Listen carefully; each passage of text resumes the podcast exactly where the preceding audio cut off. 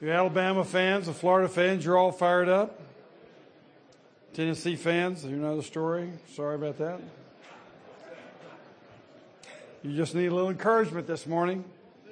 We want you UT fans to know we're just here for you. Just here to encourage you. And uh, there's some of you who feel like a UT fan this morning. Things aren't going so well for you. I got some really good news. Uh, turning Galatians chapter 1, and you'll see it. It's the good news of the gospel. Changes lives. And uh, when something this good comes along, you can expect that the devil is going to oppose it. He's going to try to take it away from you. He's going to try to diminish its value to you. He does not like it when you have a good time or when you are uh, feeling free or happy or purposeful in your life. So he's here to steal, to kill, to destroy, as Jesus said. But Jesus came to give us life and give it to the full. And this life that we experience has two secrets to enjoying this life. One is the power of the Holy Spirit that we're going to deal with at the end of Galatians. This life comes from the life giving Spirit, and it's really by walking in the Spirit that we know this life. But the other secret has to do with our acceptance with God and our belonging to Him and knowing it. And the secret of knowing that is the main message of the gospel that Paul is defending in Galatians. And it's the main aspect of the gospel that's under attack by some teachers, Judaizers in Galatia. So if you want to hang on to what you got, you're going to have to fight for it. Because you're going to have all kinds of things that come along to try to convince you otherwise. And we've seen that these attacks can come in several ways. They can be uh, folks who take the Bible and distort it and interpret it wrongly. And it can be by folks who say the Bible isn't God's Word in the first place. Why are you even studying it? Why are you giving your attention to it? And these attacks are the same fundamental attacks that go on today and that went on 2,000 years ago. I mean, Satan has, you know, been pulling his weapons out of his bag for a long time, and all you get are just, you know, it's the same, same tool, uh, just an updated version of it. And you'll see that in Paul's day, you have the same sort of attacks. Uh, some uh, 10 years ago, I just pulled an article out of the Commercial Appeal about the Bible, and it was talking about how the Bible's still the bestseller and Bible sales are booming, but people basically don't know their Bibles. And uh, said here, this was 10 years ago, that two thirds of Americans don't regularly read the Bible or know the names of the four Gospels. More than half of Americans surveyed can't name even five of the Ten Commandments. And the majority say they find the good book irrelevant. And then there was a, a woman who uh, was raised as a Lutheran, uh, and she is quoted as saying she's turned off by the Bible because of things like the emphasis on humankind's sinful nature and what she regards as the horrendously paternalistic God of the Old Testament. It builds a spirituality on the basis of badness, and it's no place to start, she said. She gains her spiritual sustenance instead from the writings of Lao Tzu, Confucius, and D.T. Suzuki. I'm going to check into those people. Uh, Eastern religion deals with harmony, balance, and enlightenment, and so on. Just have lots of opinions out there. And, uh, and the devil will use those opinions to try to undermine your confidence in the Bible and its main message by which you're going to have freedom and joy and life, and that is that your sins are forgiven. God has given you a perfect record that makes you acceptable before his holy throne of righteousness in heaven. And he has adopted you as his own sons so that you have a full inheritance. Everything that belongs to Jesus belongs to you. Now that's the, that's the blessing of justification by faith alone in Jesus Christ that Paul's defending. And uh, you'll, you'll have all kinds of things that will try to take that away from you. And Paul is confronting that in Galatians chapter 1. Now here's how the attack is going. The Judaizers are saying, you know, we got our message from Jerusalem, uh, from the apostles. Uh, it's been handed over to us. We know what we're talking about. This guy, Paul, He went to Jerusalem, got the download from those guys, and then came out here and distorted it. Now that's what they were, that's what they were saying about Paul's message. It was a little weird distortion of what the apostles in Jerusalem were actually saying. Now we're going to see that Paul, when we read the text, and really he begins an autobiographical section here that goes from 111 all the way through 214. And uh, uh, we're going to look at the first part of that today. And what Paul is saying is look, I didn't get my message from the guys in Jerusalem, first of all. But secondly, after I got my message from the Lord Himself, I went to Jerusalem eventually and checked off with those guys, and we're all on the same sheet. I didn't get it from them. They didn't teach it to me. I got it straight from the Lord. But we are in, I am in harmony with the other guys who know the gospel I was preaching and who were fine with my going to the Gentiles to preach it. So Paul is in the midst of defending the origin of his gospel, where it came from, against these Judaizers. And not so much against the Judaizers, as against those in the church that were believing the Judaizers. He's really fussing with us, not with the Judaizers. Why are you believing those guys? They're taking you to a message that's just going to enchain you. And why, as he says in Galatians 3, you foolish Galatians, who's bewitched you? And uh, he's, he's speaking to the church. Why would you let somebody talk you out of this precious gospel, which alone is able to set you free and give you life? So that's, that's the context of it. Now let's pick up with verse 11. And let's read through the end of chapter 1 and take from this what Paul is seeking to convey that we too might have life coming from the gospel. This is chapter 1, verse 11. I want you to know, brothers, that the gospel I preached is not something that man made up. I did not receive it from any man, nor was I taught it. Rather, I received it by revelation from Jesus Christ. For you have heard of my previous way of life in Judaism, how intensely I persecuted the church of God and tried to destroy it. I was advancing in Judaism beyond many Jews of my own age and was extremely zealous for the traditions of my fathers. But when God, who set me apart from birth and called me by his grace, was pleased to reveal his Son in me so that I might preach him among the Gentiles. I did not consult any man, nor did I go up to Jerusalem to see those who were apostles before I was. But I went immediately into Arabia and later returned to Damascus. Then, after three years, I went up to Jerusalem to get acquainted with Peter and stayed with him 15 days. I saw none of the other apostles, only James, the Lord's brother. I assure you before God that what I am writing is no lie. Later, I went to Syria and Cilicia. I was personally unknown to the churches of Judea that are in Christ. They only heard the report. The man who formerly persecuted us is now preaching the faith he once tried to destroy.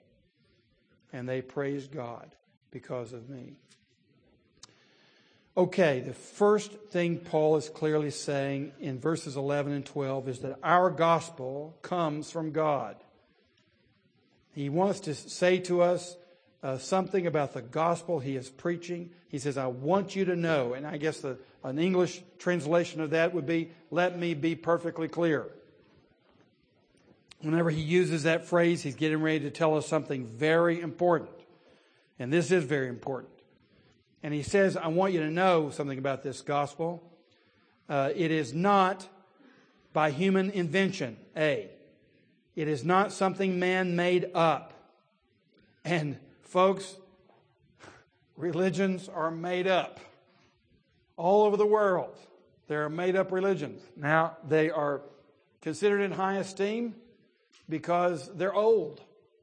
Uh, some of them go back a long, long time. Uh, the Hindus claim that theirs go, goes back even before the time of Christ. I kind of doubt it. I think it came uh, after Christ, actually. But most textbooks will teach it, it was earlier. Buddhism goes back to the 5th or 6th century AD. I mean, these are old religions. And so they have a certain antiquity about them. So we have certain, respect for them. We also have a certain respect for them because so many people adhere to them. And so we, we respect uh, our neighbors who disagree with us on religious things. And so we have a certain respect for these religions because so many people seem to adhere to them and some of them seem to claim that they benefit from them. And since we love our neighbors ourselves, we, we're not in the business of trashing people and some of their most cherished thoughts. But on the other hand, Paul is saying that uniquely the gospel is not by human invention. Every other ones of them are by human inventions. Matter of fact, uh, you'll find something common among all those humanly invented religions. There's one message. I've boiled it down for you. And you don't, you don't have to take you know, a, a, an undergraduate degree or a graduate degree in comparative religion. I'll give it to you right here. All the other religions of the world tell you basically be good and don't give up. There you have it. Be good and don't give up. One form or another of that message. The gospel alone tells you, gives you another message to set you free from the self condemnation that comes from a religious message that says you're going to be okay if you just be good and don't give up. So, human invention is man's best attempt to try to, to encourage you or exhort you to be good and don't give up. The gospel message is quite different. It says, hey, it's all over. There's not anything you can do. Uh, it, it is. It does have a message of bad news in it. You're so you're a lot worse than you ever imagined. But it says that God is more gracious than you ever thought, and His grace grace covers all your sins and is much deeper than any of your horrible things you've ever done or thought, and it's free, and you can't earn it. That's good news. And Paul says this is not by human invention. And I look at some of the stuff that's out there today. You know, some of the uh, kind of new spirituality stuff.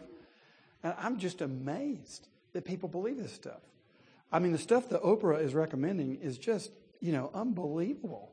Uh, this guy, Tolle Eckhart, Elkhart, or did I get it, Eckhart or Tolle, or whatever his name is.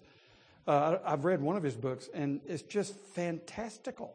It's like, it's like Mickey Mouse in Disney World. I mean, the things these people believe, like there are psychic waves emitted from the planets, and what you got to do is kind of get your life in tune with the psychic waves that are floating around the universe, and and the things they make up. I mean, I ask myself, where did these people get this stuff? And now there's a whole movement. They're agreeing with each other, so it, it kind of has a ring of authenticity because so many people that are giving, you know, making millions of dollars on seminars around the world, they're all saying roughly the same thing. This book, The Secret by Rhonda Byrne, I don't know if you've read it, but it's the same sort of stuff. You just feel like these people think that the twilight zone is real. Uh, and they have, they have now canonized the twilight zone. They're all in the twilight zone. And they're trying to get us to be in the twilight zone. And this is, the, this is true religion. I'm going, it is amazing what people will believe when they don't believe the truth. I'm just astonished. I mean, the gospel, you know, I, I used to feel sorry for, for uh, uh, lost people uh, because we, have so many of these mysteries that we teach, and, and it's just impossible to believe this stuff that Christ, you know, a dead Jew on the cross paid for my sins, that he was raised on the third day from the dead. And I'm thinking, this is just asking too much of these people. And then they go believe this other weird stuff that's even more fantastical.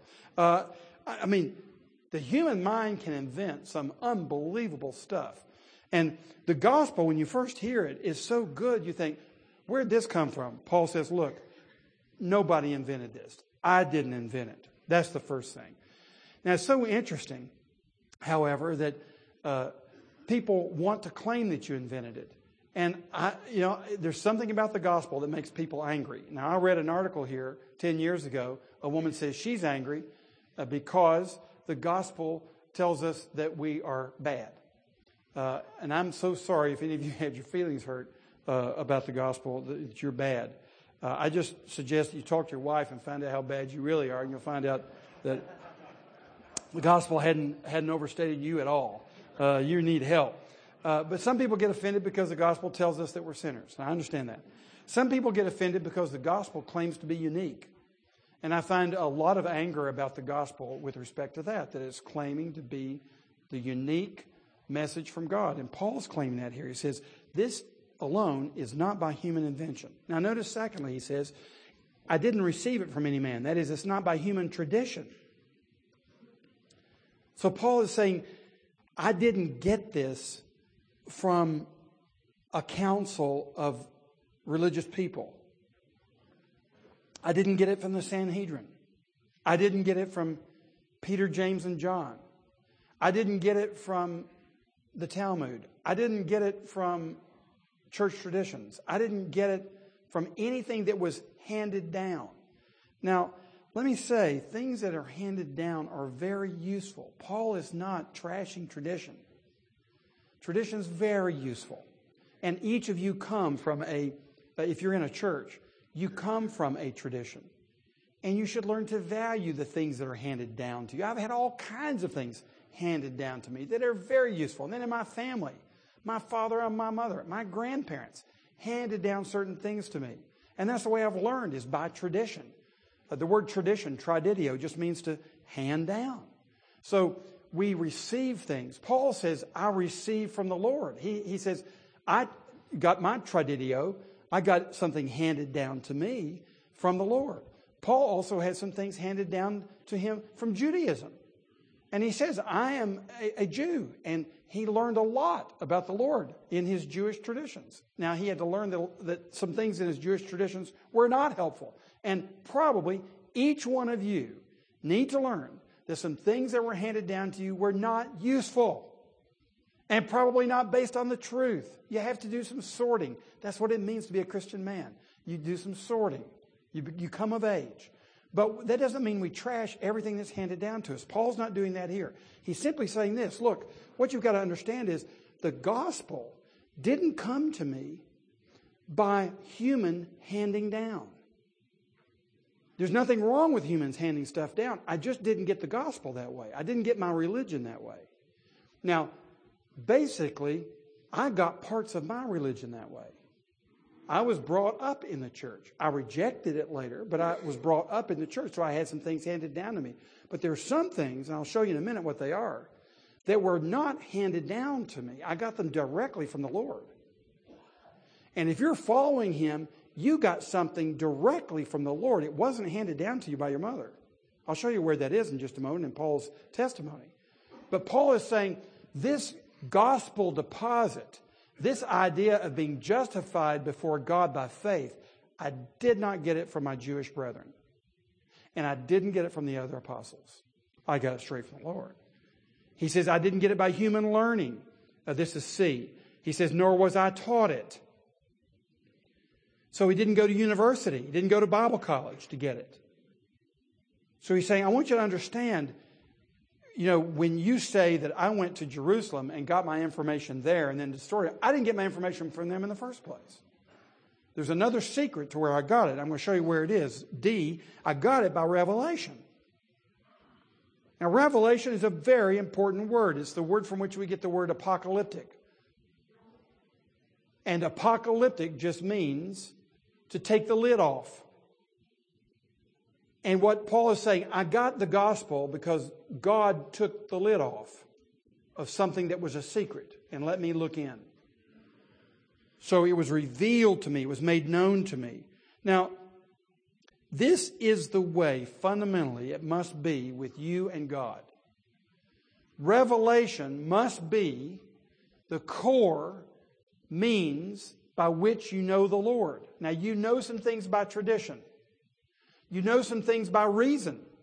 I mean, Paul teaches us this in Romans chapter 2 that you are given a conscience. Your conscience is not perfect, but it tells you something about the Lord, namely that He exists. And Paul says you can look at creation and know that God exists and that He's powerful. Your conscience tells you the same thing.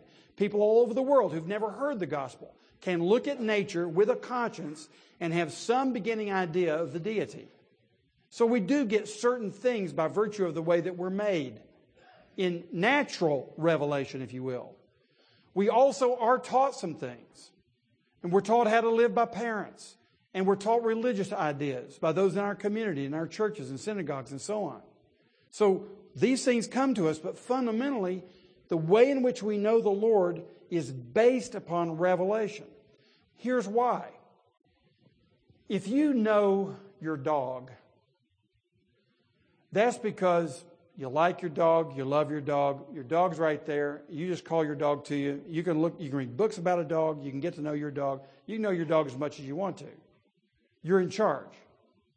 If you want to know your wife, and I suggest some of you get to know her, you're going to have to read books about women. You're going to have to explore some of the mysteries about women, about how their self esteem is developed, about how they tie everything in life together holistically, about how they think relationally, all this, you know, their right brains are firing off, you know, more than your left brain, all this. They're from Venus, you're from Mars. All you got to read all that stuff. And then you got to talk to them. And you get this bilateral thing going. You're telling them about how you feel or don't feel, and they're telling you, and you're, you're learning bilaterally. But now, if you want to get to know President Obama, you got yourself a problem. Because he doesn't want to see you. he's, he's too busy. He's got too many other people who want to see him. And if you try to go in the White House and climb the gate, the fence, you will be stopped. You can't go see President Obama. I'm sorry. Why? It's up to him as to whether you get to know him. And if you do get an entrance into the Oval Office, I doubt that he's going to tell you about his deepest, darkest sins that he's struggling with. I doubt he's going to share that with you. Or the last argument that he and Michelle had. I doubt he'll ask your opinion about that or get your advice on it. It's a little bit too intimate, isn't it? You'd expect him to just say, Oh, it's nice to have you in the White House today and get your picture taken out the door. That's it. You know, you, you can say, I shook his hand, but you can't say you really know Obama because Obama didn't have time for you. But if it's true with President Obama, how much so with the Lord? He is high and lifted up. What does he have to do with you?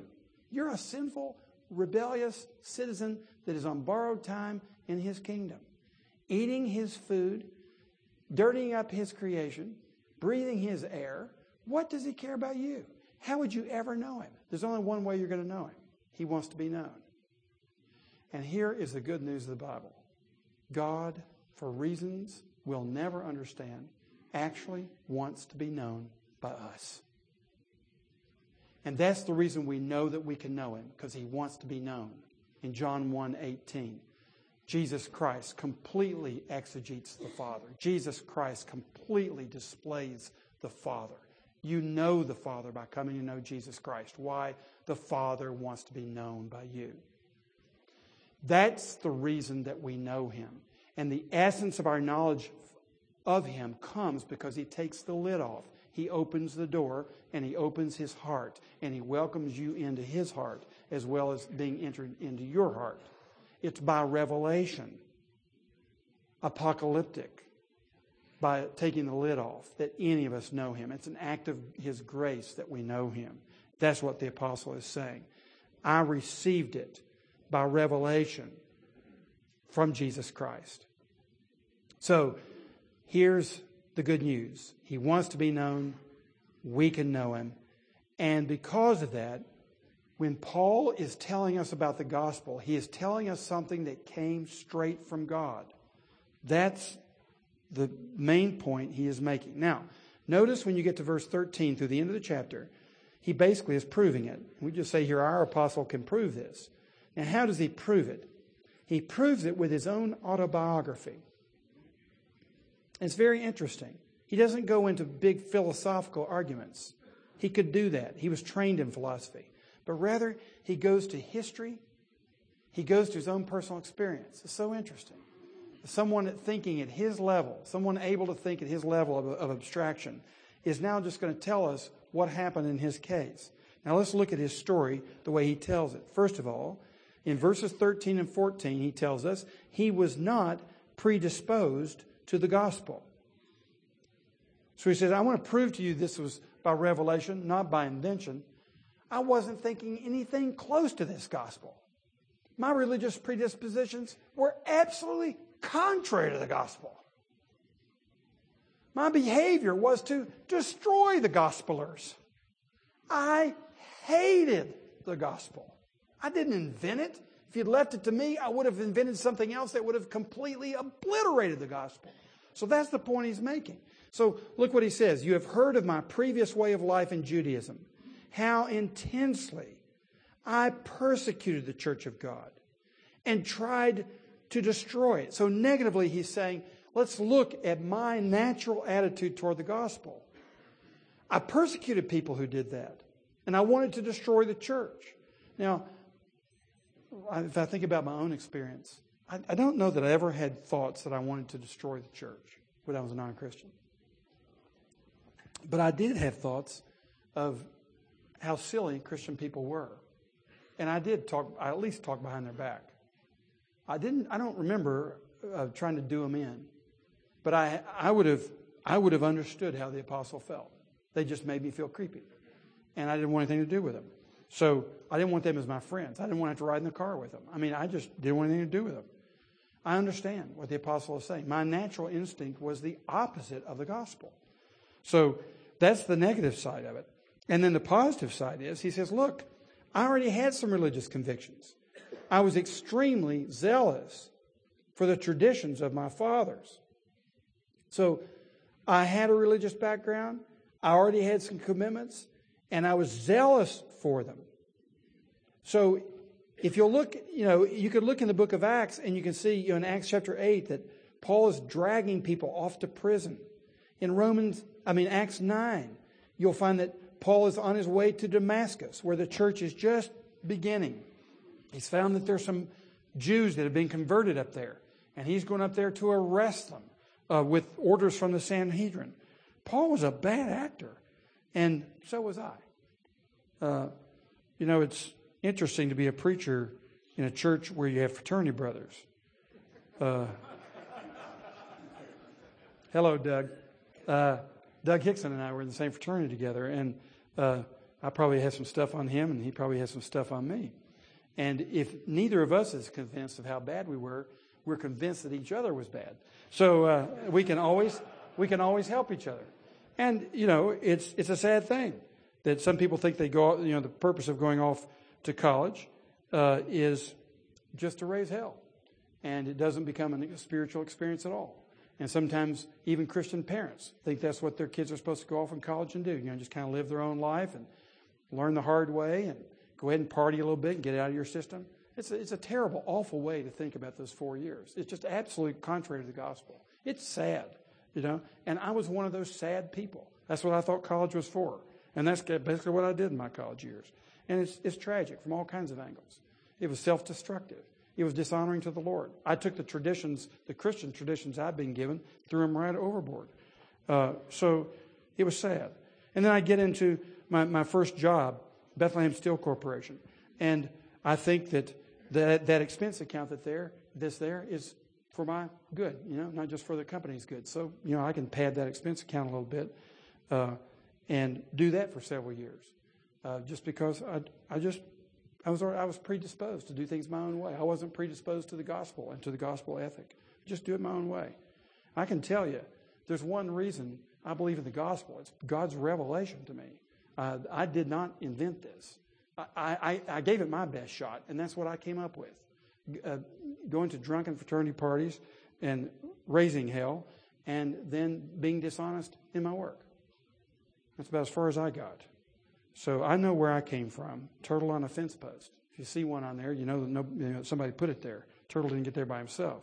And like they say, if you see a dog playing checkers, don't criticize his game. Just be grateful he's playing at all.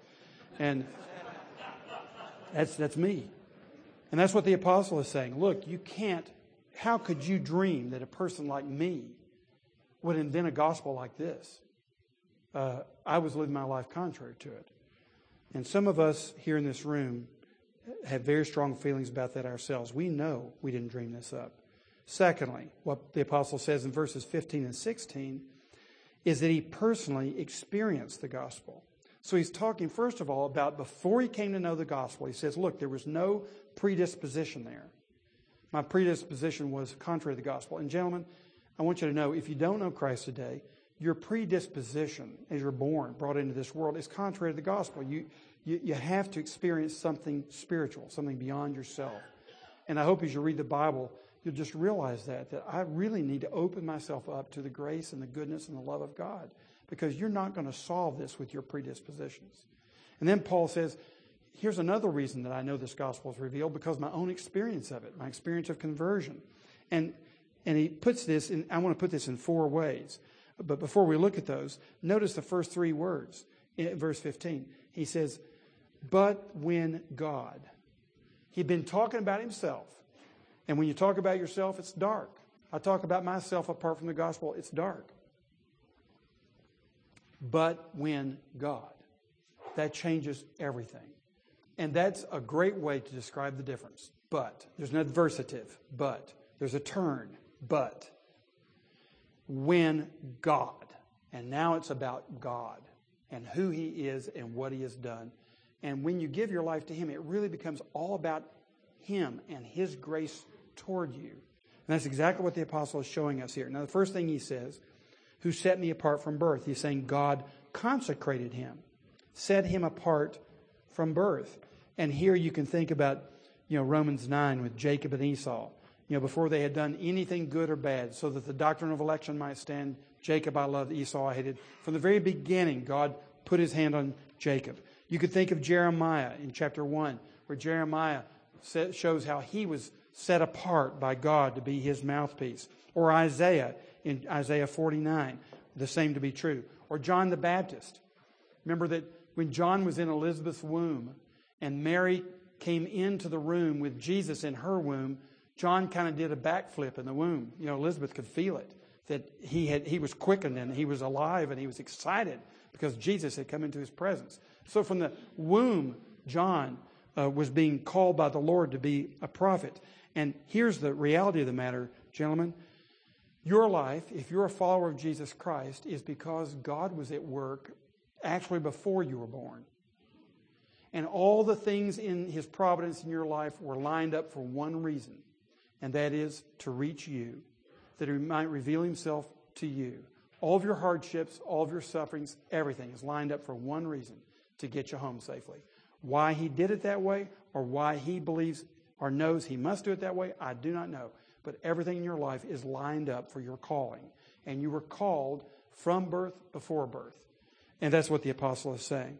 You know, I get little hints of this in, in my own life as I think back. I remember my dad, who's now with the Lord, uh, my dad told me that he was a bachelor until, uh, let's see, he was a bachelor until he was 32. And dad said that uh, he, he, he lived with his parents. He came back from the war and he just stayed with his parents for, uh, for a while after the war while he was working. And he would come home, he, he said, late at night, being with the guys. And often he'd come into the living room, and there would be his dad by the fireplace on his knees praying. And I never knew my grandfather. But um, yeah, I thought, I've thought about that a number of times. I just know what it's like to be a grandfather and, and what it means to pray for your grandchildren and what it means to pray for them before they're born. And I can't help but imagine, I'm like, God was, was uh, calling me even before I was born through a grandfather and a grandmother who no doubt prayed for me before I was even conceived. And I'm telling you, things like that have been going on in your life. You have no idea of all the ways in which history has lined up for God to do his special work in your life. Or I think about just an article I saw, you saw in Sunday's commercial appeal. This young guy here from Cordova uh, Fletch Cleaves. Do you remember he, he was a football player, 5'7", 130 pounds.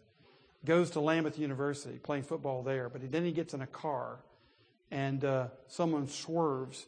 He swerves to miss him, goes down into an embankment, car flips over. He ends up being paralyzed.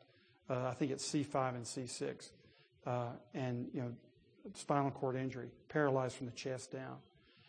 And yeah, I just thought about myself um, when I was that age in an automobile accident and uh, had my neck broken and wasn't paralyzed, or wasn't killed. I wasn't a Christian at the time. And you can't help but look back at uh, th- things like that in your life and say, yeah, I came that close. And God spared me. And because he hadn't, he hadn't called me in space and time yet, I hadn't become his. And yet he had me as his. And you can think about the things in your life. If you just kind of scroll through the experiences that you've had. And you can see certain hints. You don't always know for sure because it's not in the Bible, but you can see how in His providence He has led your life and brought you to the point that you would know Him And there's no higher joy and no greater honor and no more eternal privilege than knowing Him. And everything in your life's been ordered to that purpose. It's a remarkable thing. Paul says God consecrated him, He set him apart from birth. And then look, secondly, he says that God called me by His grace. He set me apart, He consecrated me, and then He called me. Now, uh, this word calling is the common word for calling, and we've probably talked about this in recent years, but one of the words in the scriptures that is used for Christian men, Christian women, is that we're simply the called. Uh, you can find it in 1 Corinthians, you can find it in 1 Peter. Uh, we're called the called. And it just simply means we're called out of darkness into his marvelous light. We're called into fellowship with Jesus Christ. We're called to suffer with him. We're called to glory. Just we're called to all these things in the New Testament. And the fact is that everyone who follows him is personally called by him. Now this involves an outward call of the gospel. We hear the call of Christ in our ear, but then there's an inward call of the Holy Spirit that is effectual and that actually accomplishes our obedience. So that in that call, we're actually given the gifts of repentance and faith. So we're called outwardly, we're called inwardly, but it's the powerful call of the Lord Jesus Christ to gather his disciples. And Paul says, I was an object of that calling. How? By his grace. And all you have to do is look at Acts chapter 9 and see how Paul was headed to Damascus to destroy the church, and he ends up being in the church by the time that trip is over. It's just amazing. He says it's by his grace. Well, of course it's by his grace. If any of us had thought about how we were going to advance the kingdom of God through the growth of the church in Damascus, one of the things that we would have said in our little church committee meeting was, we got to do something about this man Saul. He is wiping our brothers and sisters out. He is evil. He's a Hitler. He's a Stalin. We got to destroy him. And we would have had all kinds of ways, either using political means, or if we had no political power, we'd probably just go take his life and say, you know, there's sometimes when you just have to bear the sword. That would have been the way we would have tried to advance the kingdom in Damascus. That was not God's way. God's way was by grace. And God did something we would never have imagined. He converted Hitler. Now, I'm not saying he actually converted the Hitler, Adolf Hitler. But he converted that Hitler. He converted him. That's how he did it. That's how he protected the church.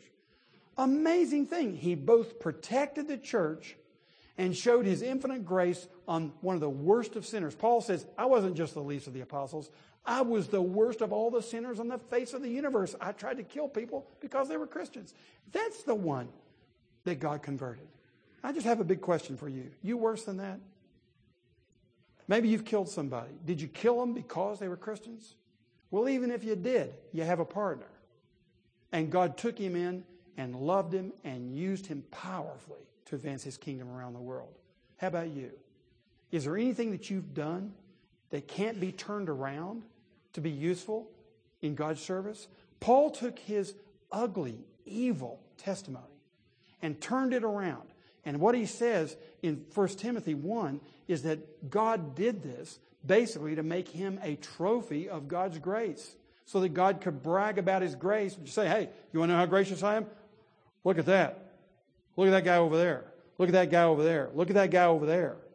And the more we're in touch with our predispositions toward evil, the more we realize how gracious he was toward us. And the Lord takes our lives and uses them for his power. It's all by his grace. Now, thirdly, Paul says God converted him. He uses very interesting language here. He says, He set me apart from birth, called me by His grace, and was pleased to reveal His Son to me. Is that what He says? Nope. He was pleased to reveal His Son in me. In me. Well, that's interesting. When we think about God revealing himself to us, we think of God revealing himself to us on the outside. In other words, Christ appeared to him, the bright light from heaven. He heard the voice that said, Saul, Saul, why are you persecuting me, Christ? So he saw something and he heard something. And that's what we normally think of revelation being. Or God reveals himself in the Bible outside of myself. It's external to me. God reveals himself to me in the Bible. God revealed himself to Paul personally, outside of Paul's heart. But here, Paul is saying, no, he revealed himself in me, not just to me. This is a very, very important concept. What the Apostle Paul is saying is that for us to know God, he must not only take the lid off of his own mysterious being, but he must convert our hearts so that we can believe the obvious. The Apostle Paul said that when he heard the voice, the others around him didn't hear the voice. They just heard a sound, probably like thunder or something. But Paul heard the voice. Paul had something done inside of him that enabled him to hear the obvious. Folks, more than 50% of American families have the Bible in them, in their homes. They have an average of three translations. There are 3,000 translations, versions in the English language. There are Bibles, Bibles, Bibles everywhere. How many people actually believe them? A minority. So you can have the Bible, you can have God revealing Himself in nature, you can have all kinds of information. But for us to embrace it, something's got to happen in here. And Paul says that's what the revelation was. It was what we call illumination. Normally we speak of revelation, what's outside, illumination, what's inside. God does both. He reveals himself externally to ourselves, and then he illuminates our hearts and minds. Let me give an example of this. If you'll turn back a few pages to 2 Corinthians chapter 4. Here, Paul, I think, in his own words, gives us one of the clearest descriptions we could ask for on this matter when he talks about the light of the gospel not just shining inside, uh, outside, but inside. Look at verse 4. He says, this is 2 Corinthians 4 4. He says, The God of this age has blinded the minds of unbelievers so that they cannot see the light of the gospel of the glory of Christ. So, okay, there's your predisposition. The unbelieving mind doesn't see the blazing light. You don't get it. So they cannot see the light of the gospel of the glory of Christ, who is the image of God. For we do not preach ourselves, but Jesus Christ as Lord, and ourselves as your servants for Jesus' sake. For God, who said, Let light shine out of darkness. Look at this made his light shine in our hearts to give us the light of the knowledge of the glory of God in the face of Christ. So there's a light that shines in your life. This is profoundly personal and experiential. And so many Presbyterians in particular put their religion in 33 chapters of the Westminster Confession of Faith, or 35 chapters, depending upon which denomination you're in. And this is our religious experience. It's believing these things over here. Paul says, hey, fine, that's a good start. But that stuff comes in your heart and you incarnate it and you're living it out because Christ has opened up the eyes of your mind to see certain things. And they quicken you and enliven you and motivate you and it becomes life to you. That's what's going on here. Paul says, He called me by His grace and was pleased to reveal His Son in me. And then for what purpose? Fourthly, God commissioned him. Here's the purpose so that I might preach him among the Gentiles. Now, this is very challenging, but Paul says, from the moment I was converted, I was commissioned. And, gentlemen, the problem with so many of us, we don't realize the same thing happened to us. From the moment you are called and converted, you are also commissioned. Jesus says, Come, follow me, and I will make you fishers of men. When he called his disciples to himself in Mark chapter 3, he called them to be with him. So they're called to fellowship with Jesus Christ into a relationship. And then he sent them out, and he sent them out two by two to carry out his ministry to care for the sick, to cast out demons, to be involved in spiritual ministry, and to proclaim the kingdom, to preach, to teach. So it's verbal and it's manual, both. He sent us out from the moment He called us in every case. The problem is we're not often not listening. The Apostle Paul made no mistake about it. And in Acts 26, verses 15 through 17, you'll see that he tells King Agrippa, this is what happened to me, King Agrippa. I was converted on my way to persecute people, and then the Lord clearly commissioned me to preach the gospel to the Gentiles. And you and I have been similarly commissioned to advance his kingdom in a number of ways. I just want to ask you, do you know your business this morning? Sometimes we rise up and, you know, it's just another day. You know, Charlie Brown one time said, I have a new philosophy of life. I'm going to dread one day at a time. And basically, that's the way a lot of you are living. And you have a royal commission on your life. And I don't care what you're doing. You're in the doctor's office, you're in the lawyer's office, you're in your business, you're teaching somewhere, you're a student. It doesn't matter what you're doing. In every case, this is the day the Lord has made.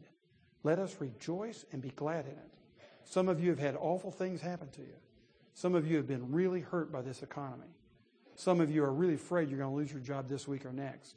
Some of you have lost dear ones in your life. Some of you are sick and badly sick. And some of you are married to someone who's sick. Every day is the Lord's day. Every day is a day in which you're commissioned to be His person. You have that commission on your life. If you're wandering around and wondering why you're here, go back to your conversion. What was that all about? Well, of course, it was about going to heaven. And we're, we're in the new heavens and the new earth, and we're so grateful for that. That's the dominant thing. That's what it's about. But why did he leave you here? Just to wait? Just to flop around? Just to dread every day? He left you here for a reason. The Apostle Paul never woke up on a morning and thought, What am I supposed to do today? What's the commission of my life today? Why am I here today?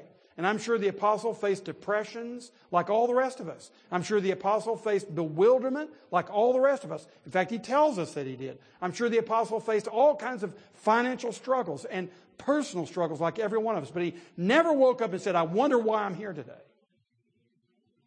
Because he knew the commission was upon him at his conversion. And he's saying to these people who are questioning his authenticity, let me tell you, this is not of me.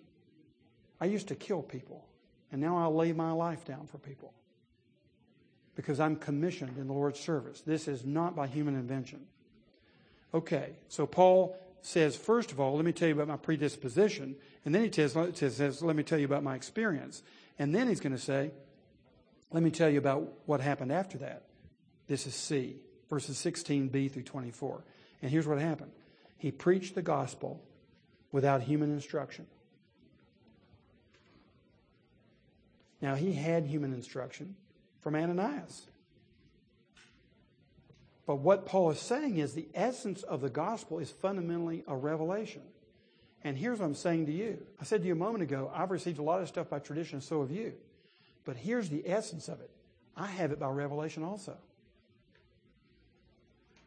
Because the Holy Spirit has spoken to me just as surely as he spoke to the Apostle Paul if you're a follower of Christ, he's spoken to you just as surely as he spoke audibly to the Apostle Paul. And he has enlightened your heart just as surely as the light of the gospel shone in Paul's heart.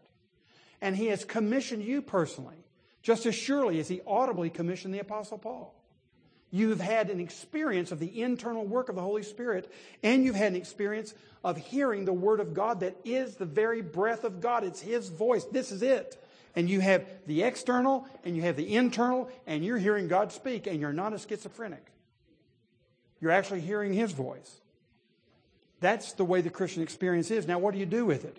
Well, then you go preach, you go share, you go live life according to what's been revealed to you. And of course, you continue to be instructed. Of course, you listen to other people. Paul did too, as we'll see. But fundamentally, on the core of the gospel, that was given to you by the Spirit revealing the Word of God to you in your heart. Now, see what the apostle says. I did not consult any man, nor did I go up to Jerusalem. He said, I didn't go there to get the message. I already had the message. I didn't go there for three years. He says, first of all, he went into Arabia. I went immediately into Arabia. Now, we know from Acts chapter 9 that he immediately began preaching in the synagogues in Damascus. So the word immediately has to be understood in context. So Paul ministered in Damascus, but then he went out into Arabia, which was the land of the Decapolis. Uh, it was an old kingdom. Uh, Aretas was the king uh, in Damascus. He was sort of a vassal of the Roman Empire, but he was ruling that area. And Paul went out into Arabia. Now, what did he do? Well, uh, look at verse 17. I went immediately into Arabia and later returned to Damascus. What did he do during that time? Well, we know that he, he told his story. What about you? You say, I don't know very much. Yeah, but you know that you're, that you're an object of God's affection. You know that he saved you. You tell anybody about it? Is it part of your message? It was immediately with, with, with the Apostle Paul. What else did he do? Well, we know that he spent three years there. And what did he do? He reflected on the gospel. Are you reflecting on the gospel? Are you taking time? Paul took three years before he went to Jerusalem to tell the other apostles what he believed. He had the gospel, but then he had to reflect on it. And you can see that reflection in this letter. This letter is a result of years of reflection on who Jesus is and how that compares to the Old Testament. And you'll see Old Testament references, many of them in Galatians. That's not the way Paul used to look at the Old Testament. He used to look at it as a rabbi would look at it. He used to look at it in terms of justifying himself before God by keeping his traditions and obeying the commandments. And that's the way he looked at the Old Testament. And he had to completely convert the way he looked at the Bible through Jesus Christ. You can look at Galatians and Romans and you'll see those are a result of his reflections in the wilderness. What about you? What does it mean for Christ to be living in you and go to your workplace in you, your life today? What does it mean for Christ to be in your church today through your life? Have you reflected on that? Gentlemen, it's, it's really much better to read the Bible five minutes a day, six days a week before Sunday, than it is to read it 30 minutes on Saturday afternoon. Get the Bible in your life every day and then you can reflect on it through that throughout the day. Take a half a chapter every day and live with that half chapter for a day and reflect on it as you drive to work, as you drive home. Think about what you read in the morning. That's what you have to do and I have to do in order to be useful servants. That's what the Apostle Paul did. He took years to do that. Do you realize he did not start his first missionary journey until he had reflected for 17 years? Three years in Arabia, 14 years in Tarsus, as we'll see in a moment. You and I will grow in our usefulness as the Bible is continually being fed into our lives, usually in small portions every day, and it accumulates and our life changes. You're much better reading six times for five minutes because you have six days to apply or one day to apply five minutes worth of reading instead of trying to take the whole week to apply 30 minutes of reading. You can't remember it all. And you'll only preserve in your life what you put into practice, reflect on and put into practice during the day. So you're actually keeping the word, hiding the word in your heart as you read portions and then reflect and act. That's what Paul was doing. So let's learn his model here. Then he went into Arabia, and secondly, he went to Jerusalem after three years. And this is recorded for us in Acts chapter 9. I believe that's the visit he's talking about. That would be Acts 9, 26 through 30. You can look at that. And there he, he was there for 15 days. And Paul says, I'd already been, I had the revelation for three years and reflected on it. I spent 15 days with Peter. Now, do you think that's where I got all I'm telling you? Come on. And then he says, number three, he went to Tarsus, and he was unknown in Jerusalem. He didn't have, he wasn't a great networker. He didn't have a, you know, he wasn't one of the boys. They didn't even know him. All they were doing was praising God for him. And he goes to Tarsus. Now, we'll end there, but next time we'll pick up with his coming from Tarsus, going back to Jerusalem, the uh, story that we'll find in Acts chapter 11. So Paul was staying in Tarsus for 14 years, just simply ministering the gospel in obscurity. We don't have anything in the Bible about those 14 years in Tarsus. I can only imagine. That was his hometown. 14 years of development, 14 years of ministry, 14 years of studying his Bible, 14 years of prayer, 14 years of preparation. And you don't know the meaning of the time you're in now. Sometimes if we're without a job for four months, it just looks like the whole thing is caved in on us. What about 14 years before you go to work? That's what the apostle had. Take the time you have and realize it's sacred time. It's sacred. If you're out of work, you probably won't get this privilege again anytime soon. I know it's scary. Just take the time and realize it's sacred, and God is using it to get you ready for the next stage in your life. These are the kinds of lessons we can learn from how Paul took his 17 years between his conversion and his first missionary journey and made them very, very useful, and then could say, as I look back on my life's journey, I come to this conclusion. I didn't make up this gospel. It was completely contrary to my, my stupid human nature. And I have an experience of Christ in conversion, and I know that after that, this gospel has been sustaining me all this time. What's your testimony? That's the testimony of someone who has truly met the Lord and knows what it means that the gospel has come from God. Let us pray. Father, bless your people. Enable us to hear your voice in the gospel, to know it comes from you and you alone.